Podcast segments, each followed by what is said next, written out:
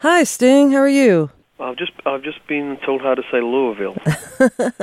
Yeah, it's kind of a it's kind of a tricky name uh, for a city, but uh, thank you so much for speaking with us today. It's so great to talk with you. nice to talk to you, Laura.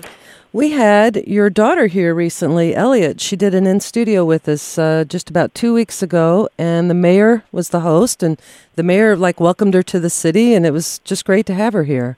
Uh, she's great. That that's very very proud of her.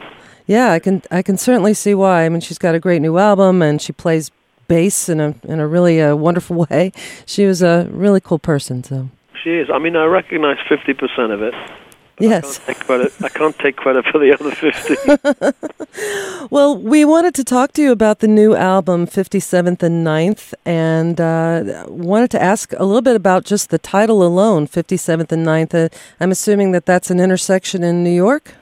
It's an intersection uh, that cuts across the middle of Manhattan. I, I live on the Upper West Side, and to get to work in Hell's Kitchen, where my studio was, I had to had to cross that street every day. Well, it's a two-way street, so you have to stop and be very careful with the traffic. So I would use it as a kind of meditation point, and I would uh, take stock of the work I was doing, or take stock of my rather wonderful life. And uh, it was it was just a w- way of just sort of, you know stopping for a few seconds and thinking. I do the same on the way home. I always I always walk walk to and from work whenever I can. So uh, I, I, I thought I'd name the album after that little little place. Right. Um, it's been a while since you've done an album like this one, more of a of a rock record. But that's not to imply that you haven't been busy, because I know you have acting, writing, you know, the um, being in a musical, among many other things. But I am curious as to what inspired this record. What made you want to uh, do a rock record in particular? Well, I, I think surprise is the most important element in, in any music for me. Uh, if I'm listening to music, I want to be surprised. If I compose music, I want to put a surprise in there. And when I choose what I'm going to do next, I want people to be surprised. So, so far, everyone has heard this and said, "Wow, didn't expect that." so already, it's a success for me. You wrote a lot of the album on the spot in the studio, I understand? I did. I mean, I'm normally much better prepared, but I decided I would just uh, get my musicians together and say, "Listen, I haven't got an idea in my head. Let's just uh, see what happens if we play musical ping pong for a while." And somehow the songs materialized, and um, and I had to make structure them and make sense of them. I take them home back to, back across 57th Street and uh, wonder what they were about. Try and figure out what what the, the music was telling me. What is there a character or a story or a plot there? And generally there was, and um, then I'd come back next day with some fresh ideas, and so it was pretty spontaneous, and it was made very quickly. It was made uh, in less than three months, whereas normally I have an open-ended schedule. So having a kind of artificial deadline gave it a, an immediacy, I think, that perhaps it wouldn't have had otherwise. I would think when you write on the spot like that, that there's what's going to come out is what's topically on your mind. Um, what what kind of things were you thinking about at the time of recording? Well, I, I mean, a lot of a lot of my colleagues died in that that period. David Bowie, Prince, um, Lemmy from Motorhead, um, Glenn Frey from the Eagles, uh, my dear friend Alan Rickman, although a rock star, but certainly a cultural icon. Mm-hmm. So that really affected me. Um, I think it affected us all. You know, I, th- I think there's a, there's a child in us that thinks that uh, cultural icons that are immortal. Of course, we're not. Nobody is.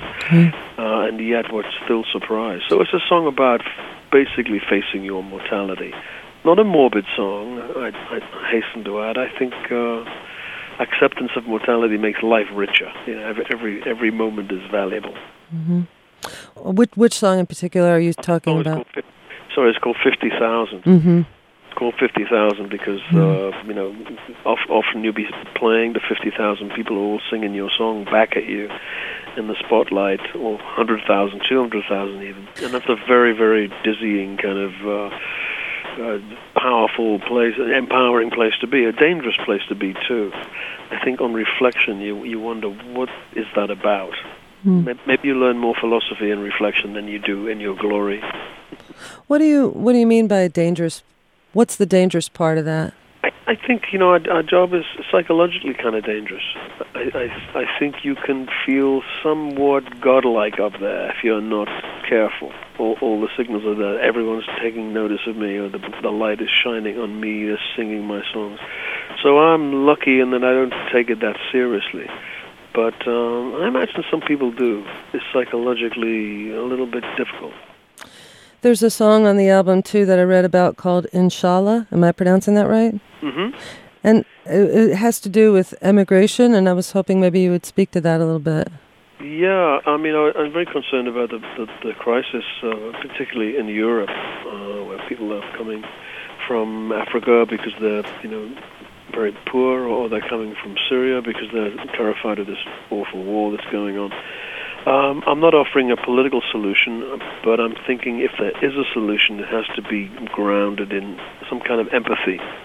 What does it feel like to be in one of those boats with your child and your wife, and not knowing quite what you're going to, but knowing you have to escape from mortal danger? Uh, it's really an exercise in empathy. Inshallah is a beautiful Arabic word which means if it's God's will, but it also expresses humility, it expresses hope, it ex, you know expresses uh, you know some very very human emotions. So I, I called the song Inshallah, and uh, you know we'll see what happens. Right, right.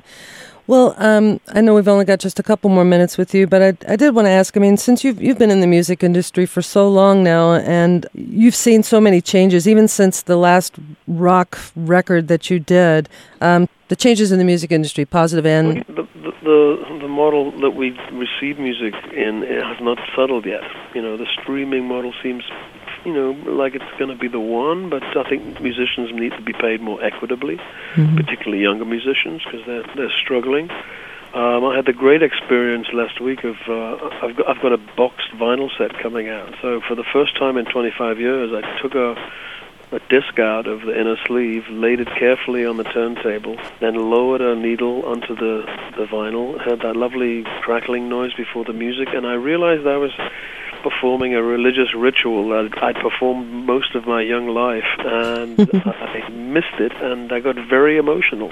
So I think I'm going to go back to vinyl. All right, good.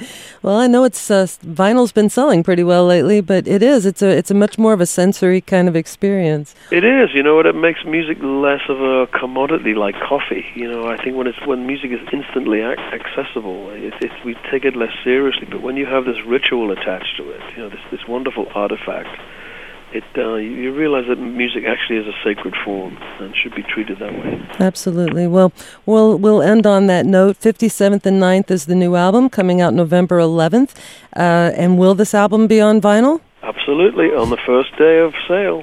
All right. Well, I look forward to that. And Sting, thank you so much for speaking with us today. Thank you, Laura. Love you to talk to you. Give my love to Louisville.